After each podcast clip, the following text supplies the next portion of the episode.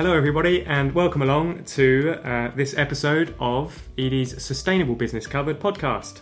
You're listening to Edie editor Luke Nichols here at our headquarters in uh, fairly bright and sunny uh, East Grinstead here in West Sussex. Coming up on today's show, we'll be talking green policy priorities for the new government with the founder of behaviour change charity Hubbub. If government doesn't play the game, then industry, you know, it becomes a lot, lot harder for industry to Mm. do that. And also, the laggards can get away with, with doing nothing. And we'll be heading under the canopy with the Senior Vice President of Sustainability at SC Johnson for a virtual reality tour of its work in the Amazon rainforest. When Conservation International approached us with an idea about a virtual reality film, I jumped at the chance because it would allow kids and parents and teachers to really experience the Amazon and then perhaps want to protect it. So, yes, hello everybody. Um, welcome along to this 24th, 25th, 20 something episode of the Sustainable Business Covered podcast. Uh, I've been waiting for, for a while to say this, but we're back uh, together in the studio. Uh, the ED team are reunited because I'm joined by uh, the Ant and Dec of Sustainable Business uh, that is Edie's Matt, and Matt Mace and George Ogilvy. How are we doing, guys? Yeah, very well. They could have they could have kept this place clean while uh, while it was out of action, a bit dusty, but it's fine. It's all fine. Do you like the, the Ant and Dec analogy? You think that's quite fitting? I was thinking more Morecambe and Wise myself, but Can- Um, Cannon and ball, yeah. So, uh, what have we been up to this week? Uh, busy week? Any highlights? Yeah, um, busy speaking to a lot of businesses, which is what you want in. Uh, it's literally our job requirement, isn't it? But um, nice chat with uh, Carlsberg to kickstart the week. Announced some ridiculously ambitious um, Mm. targets for their for their new kind of corporate strategy. Mm-hmm. up to 2030. Um, I was in London yesterday for the HP Circular Economy Summit. Again, they've announced their new strategy as well, um, along with a, a really impressive initiative out in Haiti. So yeah, it's been um, it's been all systems go. busy week. Yeah. Busy week. George. um, I've I've taken more of a backseat role this week after being uh, having a heavy influence, I suppose, in our coverage of the green policy aspects Mm, last yeah. week. So it's been nice to just take a bit of a uh, sit back and uh, go out and enjoy some of the sunshine. I think I've Yeah. enjoyed it too much. I've uh, got a bit of a, bit of a tan going here. If you see, uh, look like a bit of a Yeah. drumstick. You call that a tan? It looks just more like a typical sunburn. It just looks like you're wearing white socks, really. Yeah. So uh, yeah, you're right. There, it's been. Uh, I think everyone's feeling a bit of a uh, almost like a hangover, aren't they, from the the, the green policy stuff, or just the policy stuff that had happened, the election. I remember that night, George almost seemed like we didn't sleep, didn't it? It was a strange one, kind of Mm. waiting through the night because. But yeah, usually there's um, w- with uh, you know election policy announcements, you have some feeling for which way it's going to go. But with that one, it was on a knife edge. Um, but that's all we'll mention about policy um, this week. Um, and yeah, for me, um, Tuesday was a bit of a highlight. I met Paul Hawken, who is hopefully some, some of the listeners have heard of him. He's the uh, environmentalist, entrepreneur, uh, author, activist. Uh, he's just about everything, actually, when you look at his career profile. Um, one of the most amazing careers and people I've uh, come across. So I sat down with him for an episode of this podcast, uh, which is going to be going out in a couple of weeks. Um, and he was alongside um, Interface's Chief Sustainability Officer, Erin Meezan. Uh, so that's yeah, fascinating chat, uh, which will be going out in uh, over the next couple of weeks. Look forward to it. Yeah, no, honestly, I was really blown away by um, everything Paul Hawken had to say. Actually, it's a good hour-long chat. Anyway, um, speaking about being blown away, how are your lungs today, guys? Feeling feeling good? Breathing well? Yeah, um, there's a nice busy road just outside, so now I went to stroll down there just to, you know, breathe in the tailpipe emissions, but it's Mm. not too bad. yeah. Well, it's good. Yeah, I mean, I'm asking this because we are. Um, I mean, we're recording this on uh, what is the first ever National Clean Air Day. Um, so yeah, the UK's air pollution levels have got so bad that we have to actually celebrate cleanliness within the air, which is a little bit sad if you look at it that way. But it's also about um, you know raising awareness of these issues. It's set up by uh, the behaviour change charity uh, organisation Global Action Plan um, to really educate people on air quality issues and I guess try to drive improvements. Um, and we had Chris Large on the show, didn't we, a couple of weeks ago, almost a month ago now, talking about the launch of Clean Air Day. Um, And George, you pulled together some quite uh, shocking stats, didn't you, about some, about Mm. air quality in this article this week? Matt, did you read any of those stats? I did, yes. Oh, you Um, did. I was, yeah, I, I was anticipating a, a quiz, so I thought I won't in You've, you've, done, you've done well there. um, yeah, no, uh, I, I was going to ask you guys. So uh, this would be an interesting one. Can it? Can you remember what the, the the words you wrote, George? And can you remember it? So do you know how long it took London to breach its annual air pollution Mm, limits? You both know this. Yeah, Right. Five five days. Talking to the wrong one. Diesel vehicles. How how respon- How much responsibility do diesel vehicles have for all nitrogen nitrogen dioxide I think I emissions know in, this the- one. So do I. in Yeah. big cities? Go on. I'm going to say 11%. George is saying eleven percent. Oh, I thought it was 72. Right, you're both, you're both wrong. I think it's about in the middle. It's forty percent. you know what? I think seventy-two percent and eleven percent are both in this this the uh, stats. And uh, yeah, that, I think the surprising one you're talking about, George, is the um, how much more exposed are children to pollution levels around busy Ah, roads due to their height. So I suppose you're a little less exposed, aren't you, being excessively tall? Um, but yeah, they're 11% more exposed, being close to the ground around roads in Britain. Um, anyway, so um, I know this episode we broadcast on Friday, the 16th of June. So um, it's one day after National Clean Air Day, which makes this, I suppose, segment a little bit less relevant. Um, Completely redundant. really. but just before coming up to the studio, actually, I received a press release um, telling me that it was uh, it's World Sea Turtle Day on Friday, which I suppose you know is worth a mention. Uh, anyone got any facts or something interesting to tell us about sea turtles? Uh, no, my, my my facts usually just stick around chickens and fish. Right. Okay. I have a weird knowledge of that. Do you? I wouldn't be able to. I wouldn't be able to rattle anything out. Although chickens are related to dinosaurs, I think. Right. Okay. Yeah, there you go. There's one for you. Right. Oh, um, don't know what to do that, but yeah, no, uh, I've got a couple of sea turtle facts for you. I thought it'd be interesting. Listeners Mm. might like it. Um, so they can migrate very long distances. Uh, the record is for a female leatherback, uh, which swam nearly 13,000 miles over 647 days. God. Indonesia to the west coast of America. And despite sea turtles being very adaptive, six of the seven marine turtle species are considered critically endangered, endangered or vulnerable on the IUCN Red List. Um, so yeah, we need to do more to protect the sea turtles. I think that was the release I just received from WWF. Um, so there you go. This podcast's educational as well as inspirational. Um, so we've covered off sea turtles, covered off air quality. George, this is usually the point in the show where we make a segue to the first interview of the show, which is yours. So you've got to make a segue somehow from what we've just been talking about to, Hmm. to your to your Well, I'm not sure I can make a, a direct link with sea turtles, but perhaps uh, I can make a link with uh, the uh, Clean Air Day, uh, which was led by a Global Action Plan. Um, and for 20 years, I believe, the Global Action Plan was led by Trewin Restorick. Um, Mhm. and in his role, he was helping businesses uh, produce more sustainable operations. And now he's moved towards working with consumers and how businesses can help their consumers, um, you know, deliver sustainable change. Um, so I spoke to Trewin. I had to sit down with him at lovely offices in Somerset House. I was Mhm. very jealous. I mean. It's a, it's a far cry from East Grinstead. Is it? Yeah. What are the office? Uh, how big's the office? I mean, I don't know how many how many people Hubbub have. It's quite a few, isn't it? Uh, There is a lot. I think he told me there was about 30 employees there, uh, and it's an ever-growing business. Um, the, the one thing that really struck me was the age or the demographic. He, I think he, he made the point that he was the oldest uh, employee Oh, really? there, and I think okay, he can't actually. I won't say how old I think he is. He was uh, early 30s, late late 30s possibly, but yeah. So it was. Um, it was an interesting chat, and as you say, it was in the offices um, of Hubbub. Mm-hmm. So um, please do excuse any, you know, swinging doors or phone calls that you do here, but Yeah. hopefully it should go quite well. Yeah, I was just listening back, and you hear you do hear a phone ringing in the background at one point, and lots of people opening doors, closing doors. But we can hear the interview anyway. Um, so um, here's George's chat with Hubbub's founder, executive founder, Founder, yeah. uh, Trewin Restorick, in full. So uh, we're in the uh, the lovely setting of Somerset House, and I'm joined by Trewin Restorick, who's the uh, chief executive founder of uh, Hubbub. Um, unfortunately, the lift was broken, so we had to uh, walk way up the stairs. But we've had time to catch a breath, and we're doing okay now. How are you today, I'm Trewin? good. Yeah, Good. just about got my breath back. So, um, yeah, as I said, uh, founder of Hubbub, social enterprise charity. Um, maybe it'd be best for you to give the listeners who are potentially unaware of Hubbub and what you do, maybe just a potted history of where it all started for you.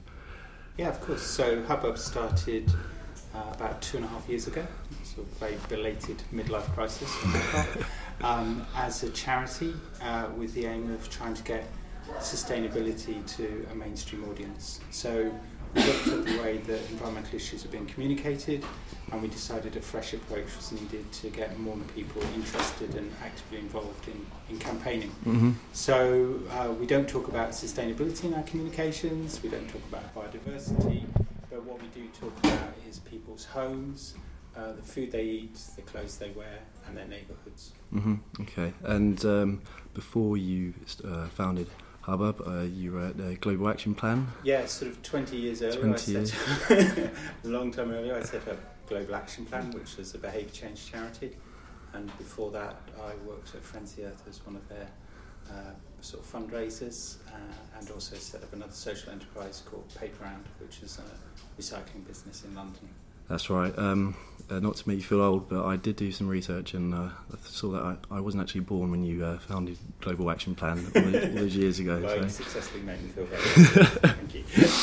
Um, so yeah, 20 years um, at Global Action Plan. So that was uh, more working with businesses uh, to. Yes, it ended. Up, it actually started as um, a way of sort of getting groups of people together to look at ways they could change their lifestyles at home Mm. uh, with a program called uh, Eco Teams, which was actually a Dutch idea. Mm. But as it morphed over 20 years, uh, Global Action Plan became a place which worked much more closely with the NHS uh, and with businesses, with their employees on behaviour change programs with them. Uh, and I just basically looked at where it got to, and it was a long way from where I originally started out. And really, I just thought uh, I didn't want to change the organisation. It's doing very well, it's doing something very valuable, but it really wasn't what I was about Mm. anymore. So um, I decided rather than make a lot of other people unhappy and try and change the place, I could leave and try and start again, Mm. um, which is what I did. Okay, so working now with Hubbub is yeah, moving here. Has it been more of an issue thinking businesses are starting to take the lead in terms of sustainability? Now we need to f- focus more on how we can improve the issue in, term, in the communities and with people. Is Yeah. this, So I think Hubbub is much more about um, people in their homes and their Mm. everyday lives and their communities. So it's what they can do within yeah current lifestyles really, and, and how they can adapt those to be more sustainable. And you know we started with very little money. I think our original grant was twenty five thousand pounds, which doesn't go a very long way at all. Um, and it was nip and tuck for a while. I think back in November after we started, the charity had less money in its account than I did personally, which I'm not very wealthy, so that was a really bad state of affairs. But what's happened is that businesses in particular, and about 95% of our work is funded by businesses, have suddenly started to think how can they get their customers engaged in their Mm. sustainability strategies. Um, and that's really the place that we operate. So helping mainly large companies like IKEA and Sainsbury's better engage with their customers to help obviously make their business grow, but Mhm. also to help people become more environmental in their lives. mm. And you've done this through some quite innovative uh, collaborations. Um, I think this came about actually through. Uh, we reported on the um, partnership you did with, with Lucozade, um, this uh, whole trash converter van, which I think is such a genius idea. Maybe you could just uh, elaborate on that campaign. Yeah, so so so one of the things that we decided to do right from the start was to be as innovative as we could and to take a totally different approach. So what happens is that businesses come to us um, this, with particular challenges um, that they want to address. So this one was um, Lucozade. They have a huge factory in uh, the Forest of Dean in a small town called Coleford uh, and they wanted to basically help their local community. And so what we did was we spent a lot of time going around talking to community groups, to the employees within the factory to find out what concerned them and what interested them. And what came out of it was they're in an ancient woodland, they love their ancient woodland, so that's where the Love Your Forest campaign came from. Uh, and they were highly concerned about the amount of littering in the forest. So we've basically run a load of campaigns uh, in the forest to try and raise awareness and also to change behaviour. So last year we created the UK's first ever litter shop where we collected litter in the forest and displayed it in an empty shop in the town. Uh, we had sort of crisp packets, which were older than not quite older than me, but quite old, sort of thirty odd years old. Um, uh, and it basically showed people that once they dropped a crisp packet in the forest, it stayed there for a huge amount of time. Uh, and this year, yeah, we did the cr- trash converter van, which was uh, one of those beautiful old Citroen vans, which constantly broke down. Mm. Um, but basically, the idea was that uh, it was mainly aimed at sort of young people and roadside littering. So uh, people handed in trash or litter that they collected into the van, and they got a free gift from the van. And it's just been massively successful in engaging young people, school school children. Uh, they've gone out, they've cleaned litter from the forest, and they've been rewarded with Mm. sort of popcorn and other things. Mm.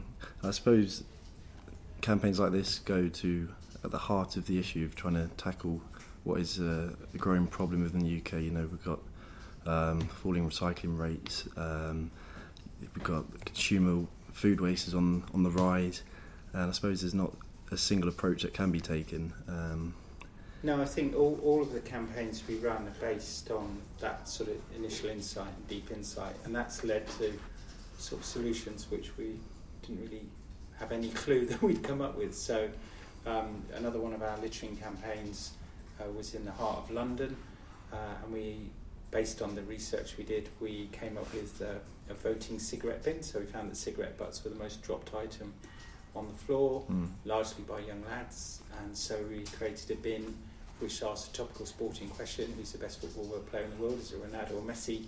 And got people to vote with their cigarette butts. Um, so that's reduced uh, cigarette littering by around twenty percent, um, and it's just a playful way to nudge people to change their behaviour. So Mm. that was one solution. We work, we've been working with Sainsbury's on food waste. Mm. Uh, and with them, we've created the concept of a community fridge, which is like an honesty fridge, where retailers or local people can put food, perishable food that would have been wasted into the fridge, and then that's redistributed to people in the local community who need it most. So again, it's a sort of quite a, a novel way of, of addressing a sort of one of those stubborn problems that, that we're uh, confronted with all the time. Mm. You mentioned there's a, a number of collaborations. There, Sainsbury's. I know. I think you've done a bit of work with IKEA. too. Yeah, so IKEA, we, we love working with IKEA. so this is um, uh, the challenge for them was how do they boost the sales of their products that they sell, which help people to reduce energy in their home or cut water use or uh, reduce waste or live a healthier lifestyle. Um, so how can they get consumers to buy those products, but also obviously to benefit from them? Mm. So the campaign we created with them is called Live Lagom. Lagom is this sort of fantastic Swedish word. It's like Goldilocks, not too much, not too little, sort of in balance. Um, and what we've done is we've selected, in partnership with the University of Surrey, um, consumers that represent sort of broad socioeconomic grouping, uh, given them money to go out to choose products in IKEA's range which meet the, the sustainability criteria, and then to tell their story in all forms of social media.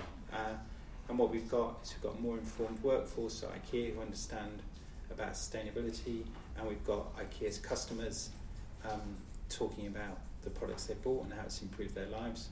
Uh, we've got the University of Surrey measuring it, and uh, IKEA's sale of those products has gone up to about 13.4% growth rate last year. So, you know, it's working for the company, but it's also having a much bigger impact uh, on the environment because we're engaging with such a huge company. Mm. And so working with these companies, these industry leaders uh, within sustainability, what is it do you think that they all have in common? Is it, I suppose, CEOs who get it would be a, a starting point? Um, Yeah, I think, I mean, that yes, they have CEOs who get it, and I think that the, the companies we work with have also reached the point where they've done as much as they can easily internally. Um, they've, they've sort of made the changes that they can control, but they're all now asking, well, how can we influence others? How can we influence our customer base, which is often the biggest impact they can have? Uh, and that's really difficult for companies because you know you can't turn into a nanny state. You can't sort of be telling people how to live their lives. You, you know, you, it's a very fine line for a business in terms of how much influence it can have. And so they're trying to do it in a way which is creative, which is sort of playful, which is, is not thou shoutish. Uh, and I think that's what they're all struggling with is, is how do you do that really effectively uh, and bring your consumers and your customers along with you on your sustainability journey. Otherwise, companies you know, can say amazing things. Mm. But you know, if the if the customer doesn't get it or doesn't understand, then that's quite a dangerous place for business to be. Mm. Mm.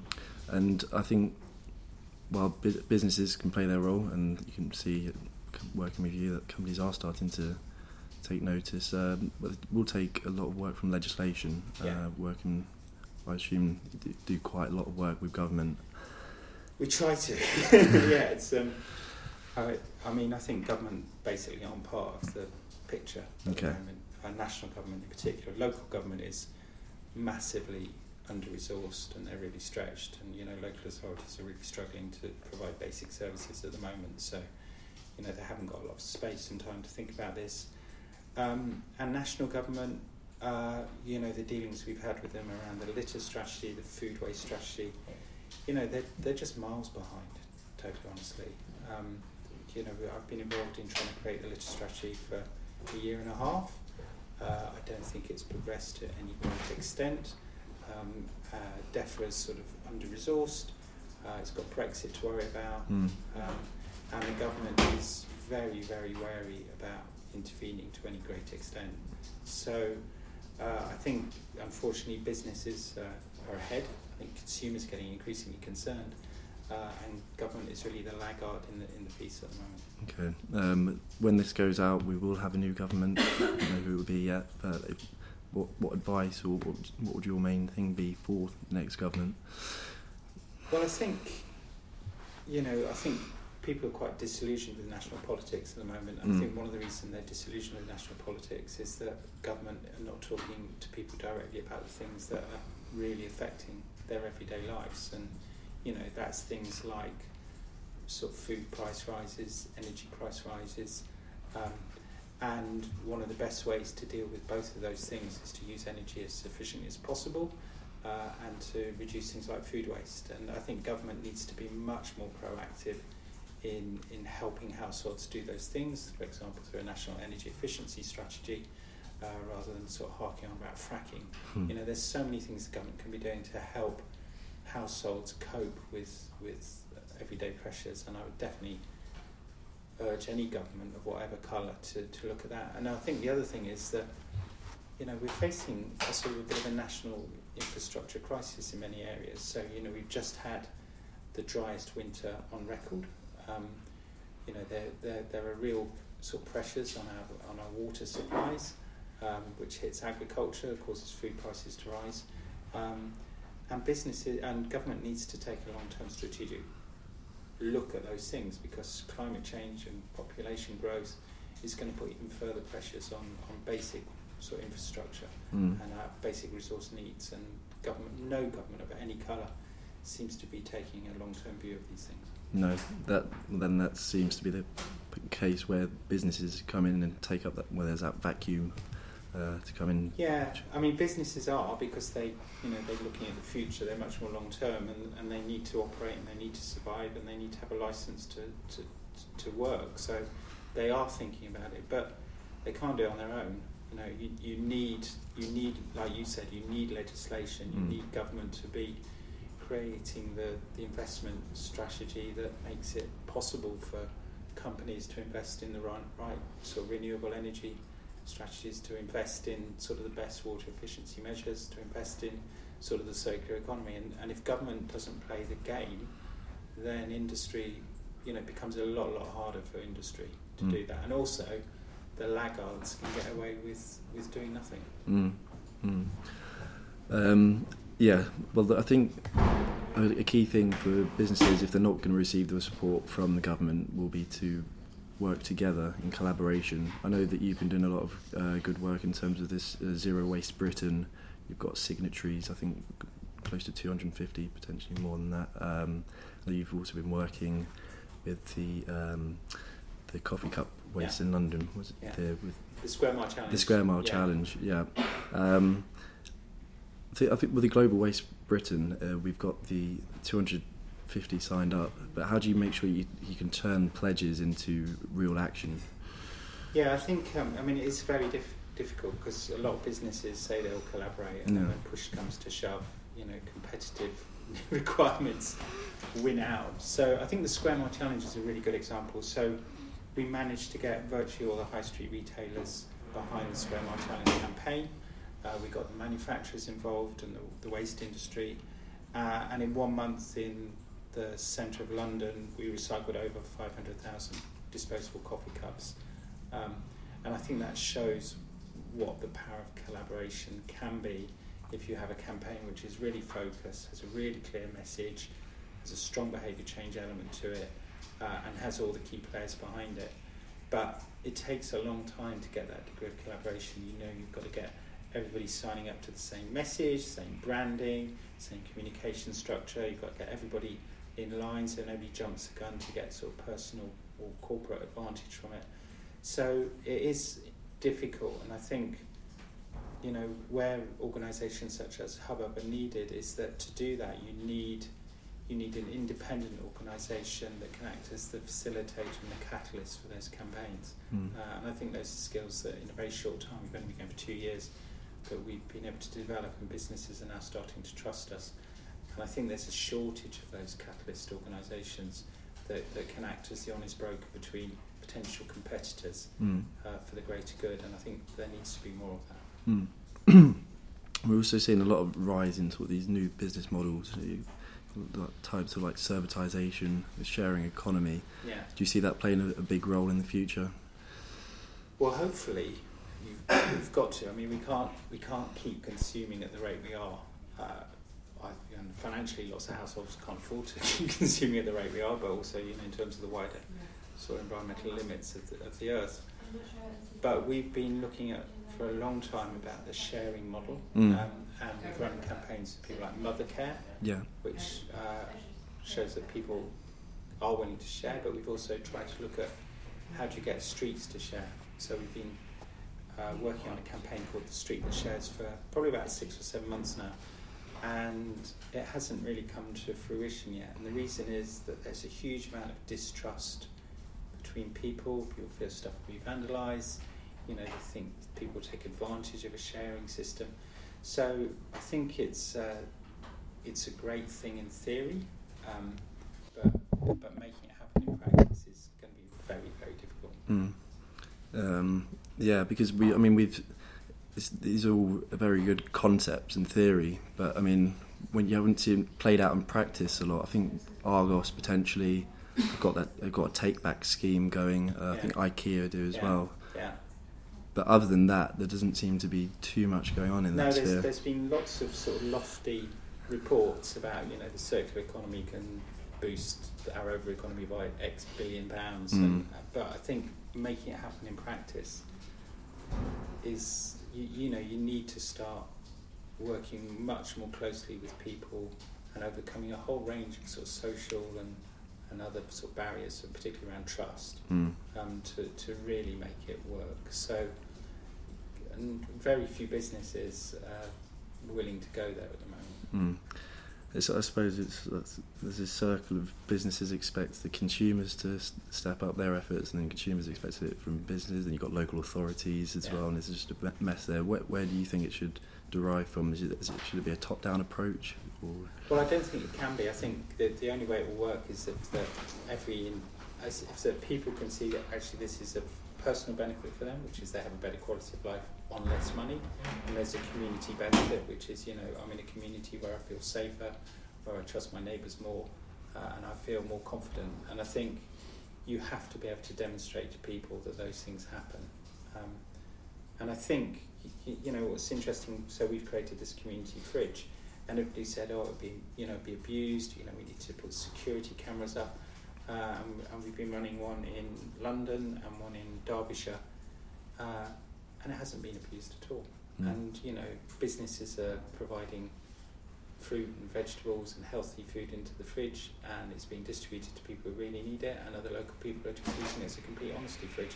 So, you know, if you can show it works, if you put it there, actually a lot of the preconceived views that people have never come sort of to pass. So I think you have to, and that's again an approach we always take at Hubbub is you can only find out stuff by doing it. Mm. You know, you can write conceptual documents like loads of things, but until you actually put something physically in a community and watch what happens and refine it, you never really know what's going to occur. Mm, definitely. Um, quite interested. I went on your website earlier, um, looking sort of at the format. I think it seems to be very geared up to working with, with youth and you know working with the millennials. You got this uh, YouTube vlogging channel. Yeah, Um, yeah.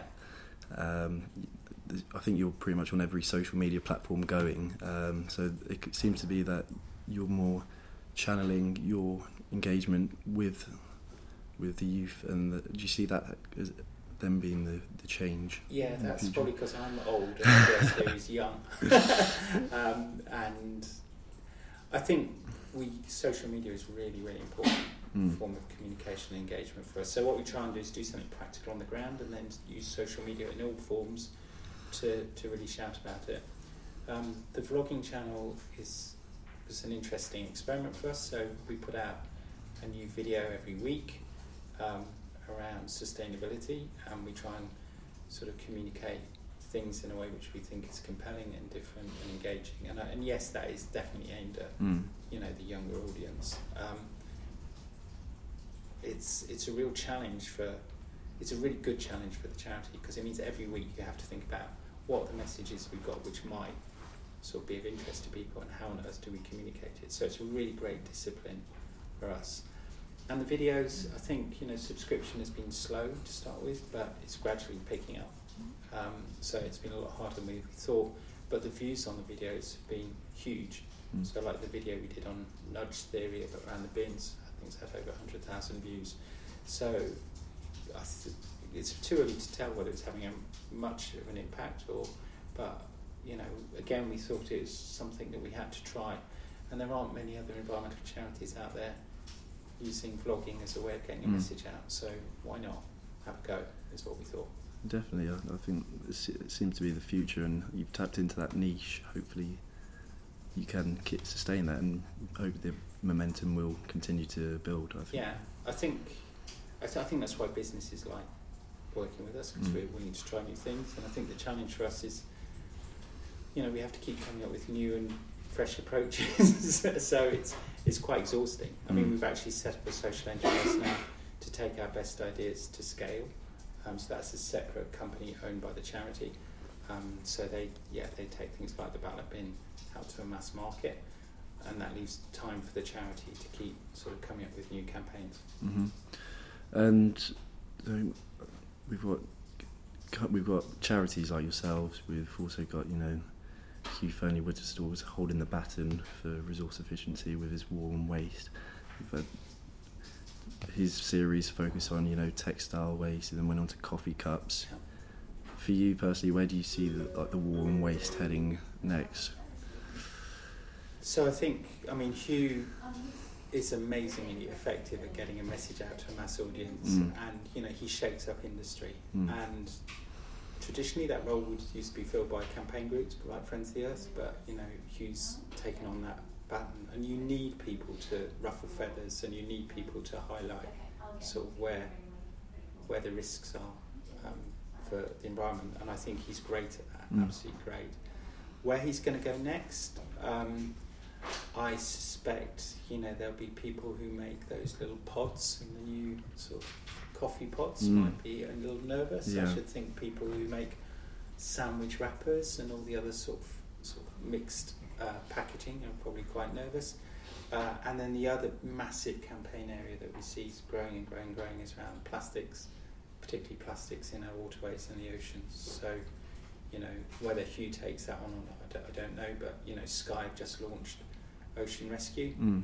uh, backed by uh, Prince, Prince of Wales, you know, highlighting the ever increasing amount of plastics in our oceans. So, you know, those these are campaigns that are going to grow and become increasingly influential, I think. Mm. And uh, for Hubbub, what's next? I know you, you you talked about plastics. There's, there's a campaign going on with. Yeah, so we're doing a, a campaign called uh, FFS, which obviously stands for Fish Sake, um, which is about taking plastics uh, and litter out of the River Thames. So that's a campaign that we launched uh, a few weeks back. Um, we're going to be creating a national network of community fridges. Uh, we're going to be running a really interesting campaign called Bring Back Heavy Metal, which is about battery recycling. Um, and then uh, as we go on into the autumn, uh, we're going to launch plastics fishing campaign, which will basically be taking plastics out of the waterways and turning them into recycled plastic boats to run more plastic fishing trips. So we've got sort of another six months of campaigns, sort of back to back and all lined up, um, sort of ready to go, really. Well, that all sounds like really interesting things. It's all very pertinent as well. So we look forward to seeing what happens in the next few months. But um, other than that, I think that's all for now. So thank you for your time, True. Brilliant, lovely. Thanks for your time. Cheers. Cheers. Well, there you go. Uh, fascinating chat there with Trewin. Um, yeah, that square mile challenge he talked about is a great example of um, collaboration in, in action. Um, and also really interesting to hear him talking quite candidly about the need for stronger policy from this new government. Um, so it'll be interesting to see what happens there. So um, yeah, we've got the party started now. Matt, it's your turn to keep the keep the levels up. What have you got for us next? Yeah, so last week um, I, I popped up to London, off to the uh, Natural History Museum. Um, didn't see any sea turtles there, um, unfortunately, Uh, but I did I did see a rather impressive presentation put on by uh, SC Johnson, and um, it was basically the launch of the Under Under the Canopy virtual reality film. Um, basically, just an example of how they're working with um, Conservation International on you know deforestation and, and heightening the awareness of it. And so basically the, the film works. Um, you put your little virtual reality headset on you're sitting on a spinny chair and you get a 15, 15 minute um, tour of the amazon. Um, you start at the treetops you drop down you see a couple of sloths on the way. Um, and you just walk around with um, one of the kind of he's not necessarily a tribesman, but someone that's local to the area and, and what the area means to him and how he interacts with it every day. So Oh, it's, really? it's it's one of those things.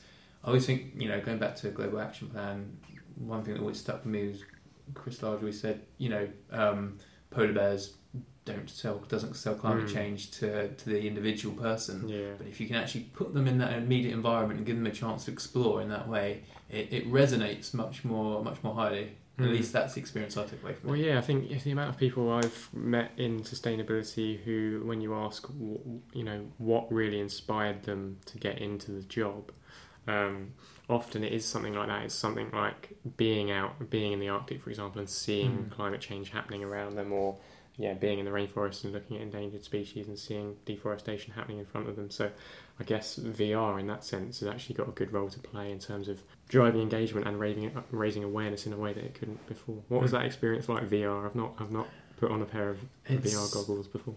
it will it gave me a headache i'm not gonna lie the um the, the concept's brilliant i think the execution is still slightly lacking but it is um it is just interesting you know you're it was almost like a little mini cinema but with these spinny chairs Yeah. and I, I remember various points where I was turning around and like smacking knees against the person Oh, sitting, really? sitting next to me. But it just it does it, it puts you it drops you right in the heart Yeah. of what that message they're trying to give you. So it's it's definitely something that will be a powerful comms tool. I'd, I'd say yeah. A powerful comms tool and probably one for the health and safety department as well. I've seen some exactly. funny yeah. videos on YouTube of uh, people wearing them for the first time It was it was a concern of mine that as you start at the top of this big kind of tree and you kind of look down and I did just imagine myself just Oh, leaning really? forward and, and falling. Strange, bizarre. Mm. Um, anyway, so you actually took this time, uh, whilst enjoying yourself with the VR headset, you uh, took the time to speak to someone from SC Johnson, representative from the sustainability team.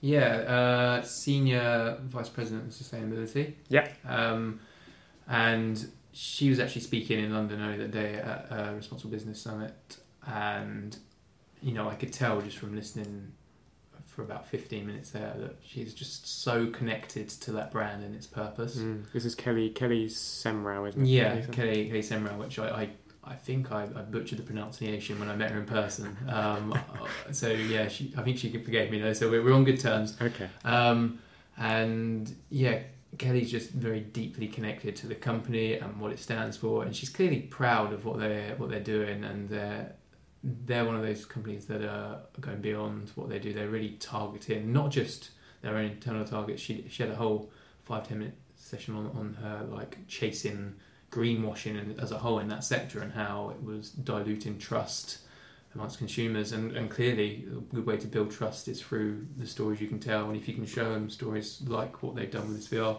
it's going to strengthen that brand connection so Hmm. Okay, well, so here's um, Matt's chat with SC Johnson's Senior Vice President of Sustainability, Kelly Semrau, in full. Okay, so I'm here at the Natural History Museum. Um, we've managed to commandeer the bird room. Um, there's a load of rather exotic and I think um, some extinct birds perhaps around me, which is fitting, um, I suppose, when we're talking about sustainability and climate change. And um, I've come to watch the Under the Canopy screening, um, which has been described by the invite as a journey through the rainforest via a new virtual reality experience from the Amazon. Um, it's been produced by uh, Conservation International and um, cleaning product specialist SC Johnson. Um, and in anticipation of the viewing, I've managed to grab some time with Kelly Semrau. Apologies if I haven't pronounced that right. You've pronounced it right. uh, Senior Vice President um, for, for corporate strategy, or is it sustainability? Both. Both, Both. there you go, um, at SC Johnson. So, Kelly, thank you very much for putting aside some time to talk to us. I realise we've had a couple of technical um, issues, again, probably fitting for the Natural History Museum. Um, but so we'll try and keep this nice and, and quick. But so for people perhaps who are listening at home, um, perhaps having a cup of tea next to a Glade candle, or they're in the kitchen um, scrubbing away some Mr. Muscle, how, how do those products um, get linked to the Amazon rainforest, which is why we're here today? We are a company that makes great products, but we're a company that has a conscience. A conscience that we care desperately about our planet. And the Amazon is one of those things that we care about. It is the lungs for North and South America. It helps with climate change. It controls weather patterns. So when Conservation International approached us with an idea about a virtual reality film, I jumped at the chance because it would allow kids and parents and teachers to really experience the Amazon and then perhaps want to protect it. So that's what we're about protecting our environment and our planet, and we want to make great products while we do that. And this, of course, um, it began with the formation of a kind of acre for acre challenge. Um, if I'm right, we covered that story um, when it when it came out, and it was to encourage consumers to do just that, and they were meant to donate um, and to protect um, the environment. Um, I think the challenge was they would donate for up to 5,000 acres of protection, and you would match that. And you announced today that that's gone better than expected. Am I right in saying? It has been spectacular. Um, we did do the, the acre for acre match because we wanted to engage the citizenry into protecting something that is just so important for the planet. And so, in about 60 days, we met our goal. We thought it would take us six months because an acre costs 25 US dollars and we matched it.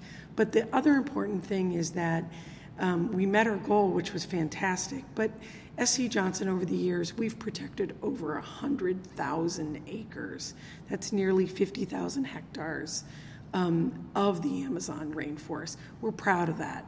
We made sure that it's gone into conservation um, programs as well as helping the indigenous folks that live there be able to live and not cut down those forests.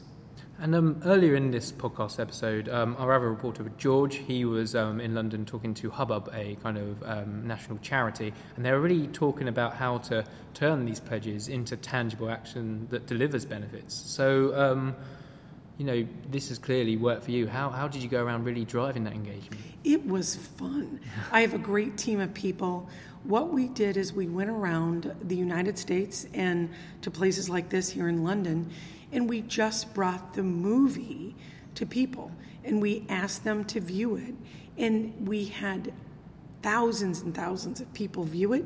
And then all of a sudden, the pledges just started building up. One day it was great. Somebody ran into my office and they said, We're almost there. And it was just literally about 45 days after we started the pledge and the program. So, engaging consumers and helping consumers in a simple way um, get involved with the planet is key. I think if we don't do that, it's easy to step back and not do anything. It's easy to get involved, and that's why this program worked. And the, balance of um, initiatives that are aimed towards consumers, is it a case of this is something you deliver to them and get them engaged with, or is this something they're calling for for you to actively change? Is, is there a bit of a balance there? Or? There is absolutely a balance. We listen to what our customers or consumers care about. And old growth forests here in this continent, because there's plenty of them, as well as in Asia, in the Amazon, it's something that people understand. Trees are our best air filter they work beautifully. We've just got to protect them. And um, I'm right in thinking that SC Johnson's mem- member of the Consumer Goods Forum.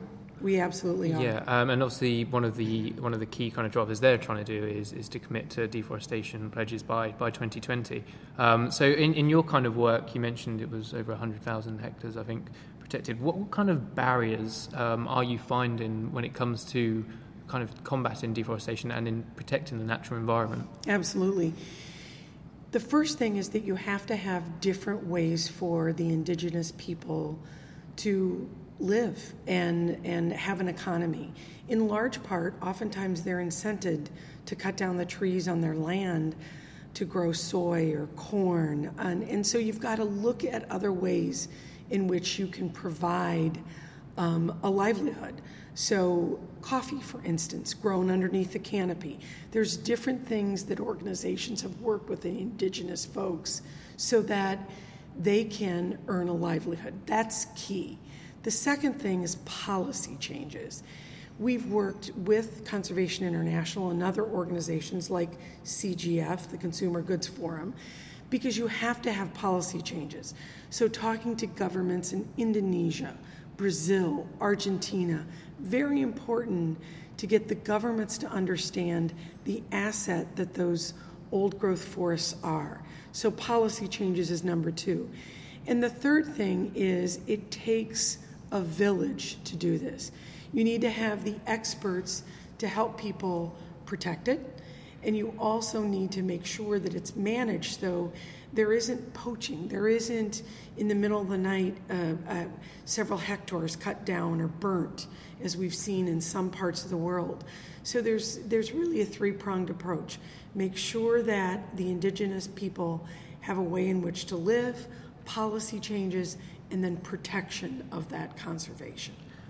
And it's obviously all well and good to, to have that understanding, but um, we were both at the Responsible Business Summit earlier this morning, and I was listening to you talk about um, greenwashing being a, a, really kind of uh, real problem in your area. I think you said it kind of dilutes trust amongst con- consumers. So, um, and I know um, from speaking to people like the Rainforest Alliance that greenwashing, not so much greenwashing, but making pledges and then just kind of leaving that to rest for a bit is one of the issues. There's a real lack of action. So, so how how do businesses, um, or I suppose how do consumers kind of separate the the fact from fiction in, in companies that are making these pledges but perhaps not delivering?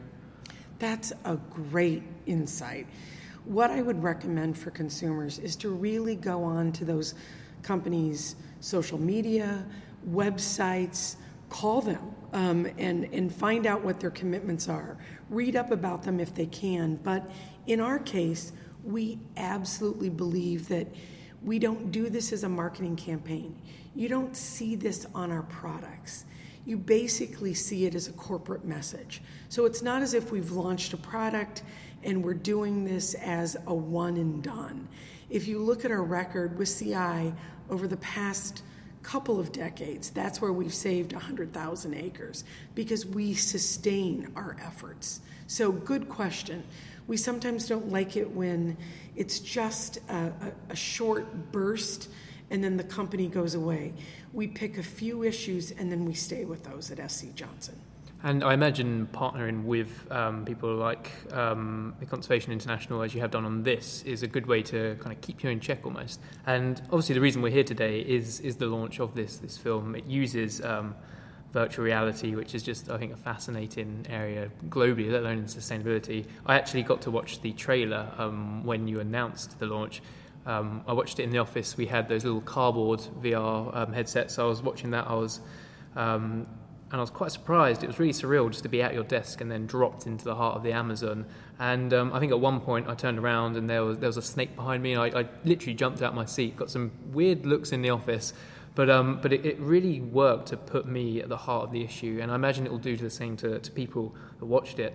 My, my question to you is: Do you feel that virtual reality is a, is a real potential game changer for the way that companies can communicate their sustainability initiatives? I absolutely believe that. It's an unlock because very few people can travel to the Amazon or travel to places in the world and view it. So to be put into that environment with virtual reality, it will unlock the way we can explain environmental issues to people at large. For instance, I love your description.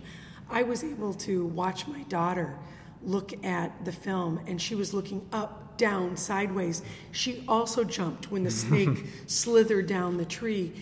When you're put in the heart of the environmental um, place, you can't you there, there's only one thing to do and that's to engage and to understand it so i do think vr virtual reality is a real unlock and conservation international when they brought us the idea i leapt at the opportunity to partner with them to produce this incredible film and i'm excited i want you to see it hmm. in the real vr tonight because it's amazing the sound is is 3d the VR puts you right there in the Amazon, and you walk away changed. And that's what we want. We want people to walk away from this experience changed. And, and does that change last indefinitely? I mean, I only watched the trailer and I was definitely aware of what, going what was going on, although it's my job to be aware as a journalist around those issues. But, but for the everyday consumer, if they watch that, they might feel this kind of profound change in them. But, but does it last when it's not on their doorstep? How, how can businesses make sure that that link, that probably emotive link that's been established, sticks?